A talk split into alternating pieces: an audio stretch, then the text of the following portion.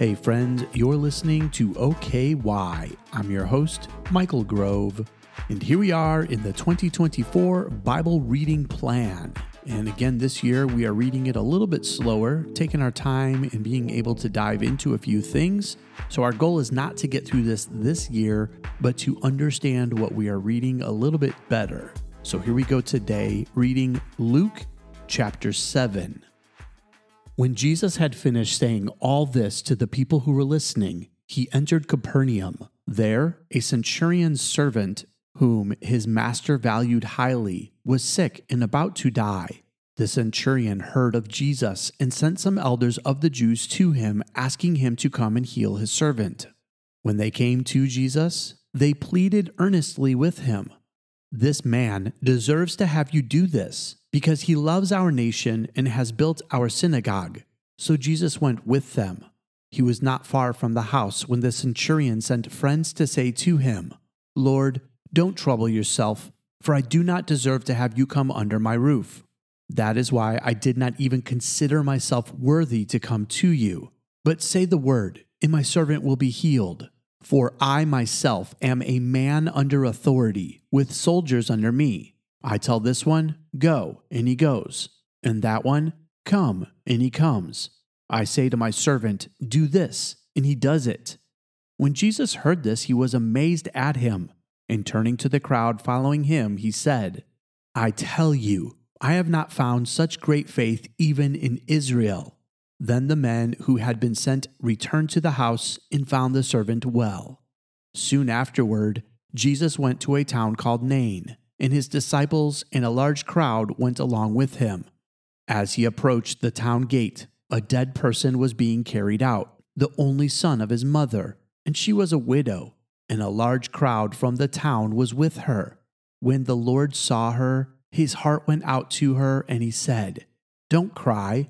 Then he went up and touched the bier they were carrying him on, and the bearers stood still. He said, Young man, I say to you, Get up. The dead man sat up and began to talk, and Jesus gave him back to his mother. They were all filled with awe and praised God. A great prophet has appeared among us, they said. God has come to help his people. This news about Jesus spread throughout Judea and the surrounding country. John's disciples told him about all these things. Calling two of them, he sent them to the Lord to ask, Are you the one who is to come? Or should we expect someone else? When the men came to Jesus, they said, John the Baptist sent us to you to ask, Are you the one who is to come, or should we expect someone else?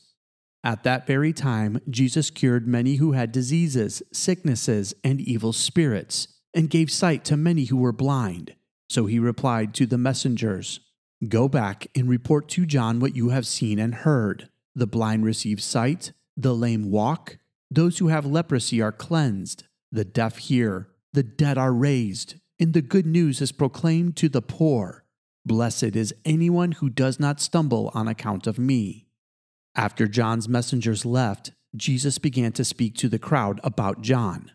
What did you go into the wilderness to see? A reed swayed by the wind? If not, what did you go out to see? A man dressed in fine clothes? No, those who wear expensive clothes and indulge in luxury are in palaces. But what did you go out to see? A prophet? Yes, I tell you, and more than a prophet. This is the one about whom it is written I will send my messenger ahead of you, who will prepare your way before you. I tell you, among those born of women, there is no one greater than John, yet the one who is least in the kingdom of God is greater than he. All the people, even the tax collectors, when they heard Jesus' words, acknowledged that God's way was right because they had been baptized by John. But the Pharisees and the experts in the law rejected God's purpose for themselves because they had not been baptized by John. Jesus went on to say, To what, then, can I compare the people of this generation? What are they like? They are like children sitting in the marketplace and calling out to each other. We played the pipe for you, and you did not dance. We sang a dirge, and you did not cry. For John the Baptist came neither eating bread nor drinking wine, and you say, He has a demon. The Son of Man came eating and drinking, and you say, Here is a glutton and a drunkard, a friend of tax collectors and sinners. But wisdom is proved right by all her children. When one of the Pharisees invited Jesus to have dinner with him, he went to the Pharisee's house and reclined at the table. A woman in the town who lived a sinful life learned that Jesus was eating at the Pharisee's house. So she came there with an alabaster jar of perfume. As she stood behind him at his feet weeping, she began to wet his feet with her tears. Then she wiped them with her hair, kissed them, and poured perfume on them. When the Pharisee who had invited him saw this, he said to himself, If this man were a prophet, he would know who is touching him and what kind of woman she is, that she is a sinner. Jesus answered him, Simon, I have something to tell you. Tell me, teacher, he said. Two people owed money to a certain moneylender. One owed him 500 denarii and the other 50. Neither of them had the money to pay him back, so he forgave the debts of both. Now, which one of them will love him more? Simon replied, I suppose the one who had the bigger debt forgiven. You have judged correctly, Jesus said. Then he turned toward the woman and said to Simon, Do you see this woman? I came into your house. You did not give me any water for my feet, but she wet my feet with her tears and wiped them with her hair. You did not give me a kiss, but this woman, from the time I entered, has not stopped kissing my feet. You did not put oil on my head but she has poured perfume on my feet. Therefore, I tell you, her many sins have been forgiven, as her great love has shown. But whoever has been forgiven little loves little. Then Jesus said to her, Your sins are forgiven. The other guests began to say among themselves, Who is this who even forgives sins? Jesus said to the woman, Your faith has saved you Go in peace. This concludes the reading of Luke chapter 7. Let me give you a quick thought before we end our time together. So, let me give you a thought here that all sin is the same. What do I mean by that? Is it the same if I murder somebody and if I steal a piece of chocolate? No, that's obviously not the same. There's human implications to that. There's consequences, there's the law, there's all sorts of things. There's the guilt, there's the feelings inside that come with certain sins. So there are sins that mean more and sins that mean less. But what do all sins have in common? Well, all sin keeps us from being holy, and so it divides us from being with the Lord. So when Jesus is talking about this woman, he gives a parable that says that basically somebody who understands what they've been forgiven and understands the magnitude of it, they are more grateful. Now, it's an interesting contrast because the people describe her as a woman who is very sinful. Now, think about the context of that. This is Jesus, the Holy Son of God, in the house of an arrogant, prideful group of Pharisees. Which sin is bigger?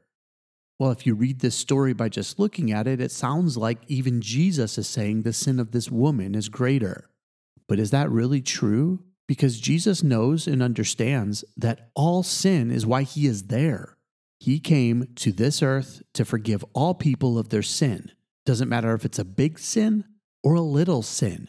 He came to do the work to make reconciliation for all people for all things. So, what does he mean? what is going on here? Does Jesus really believe that this woman is a greater sinner than them? I would suggest not at all. Listen to the start of the parable that he tells Simon. Verse 41 Two people owed money to a certain moneylender.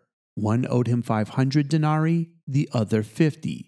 Neither of them had the money to pay him back, so he forgave the debts of both.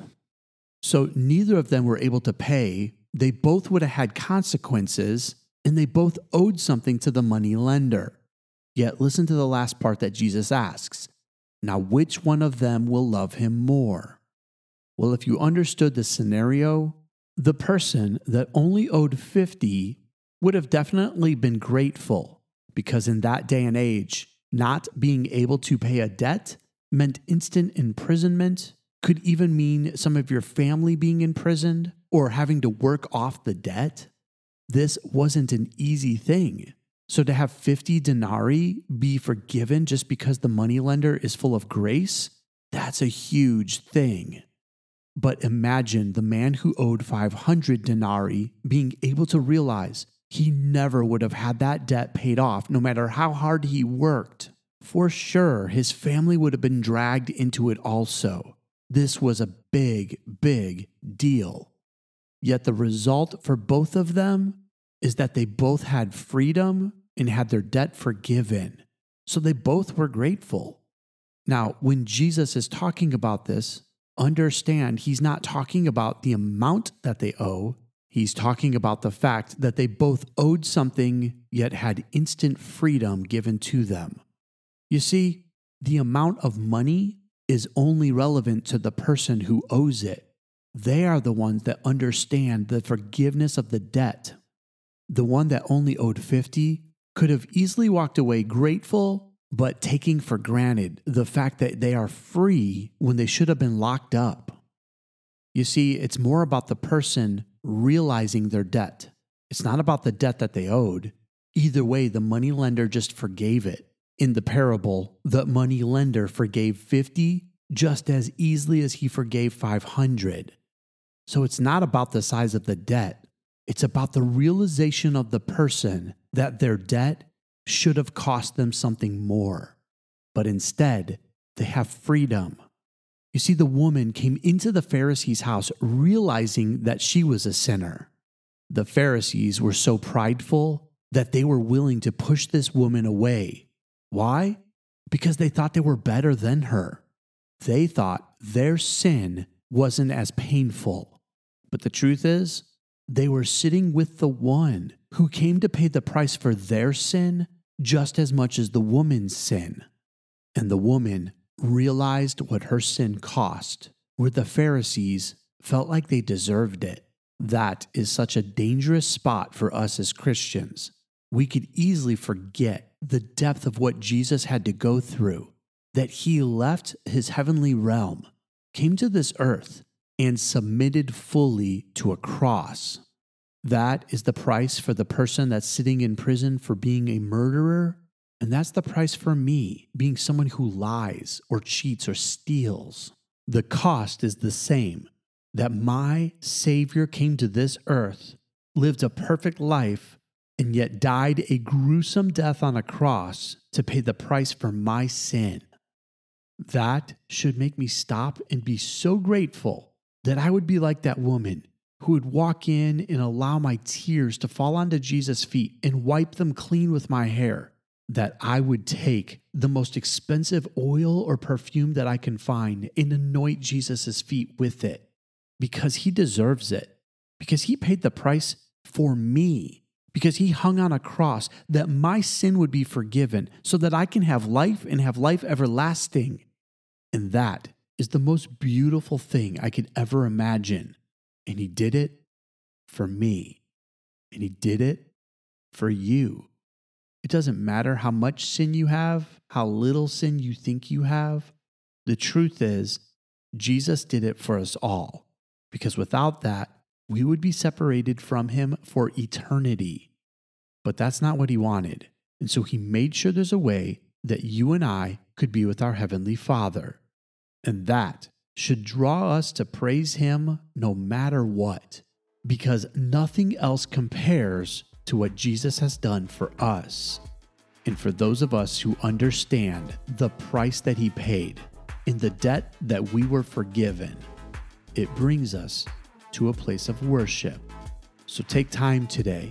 Remember the debt that was paid in your life so that you could have life with the Heavenly Father and let it turn to praise as you worship Him.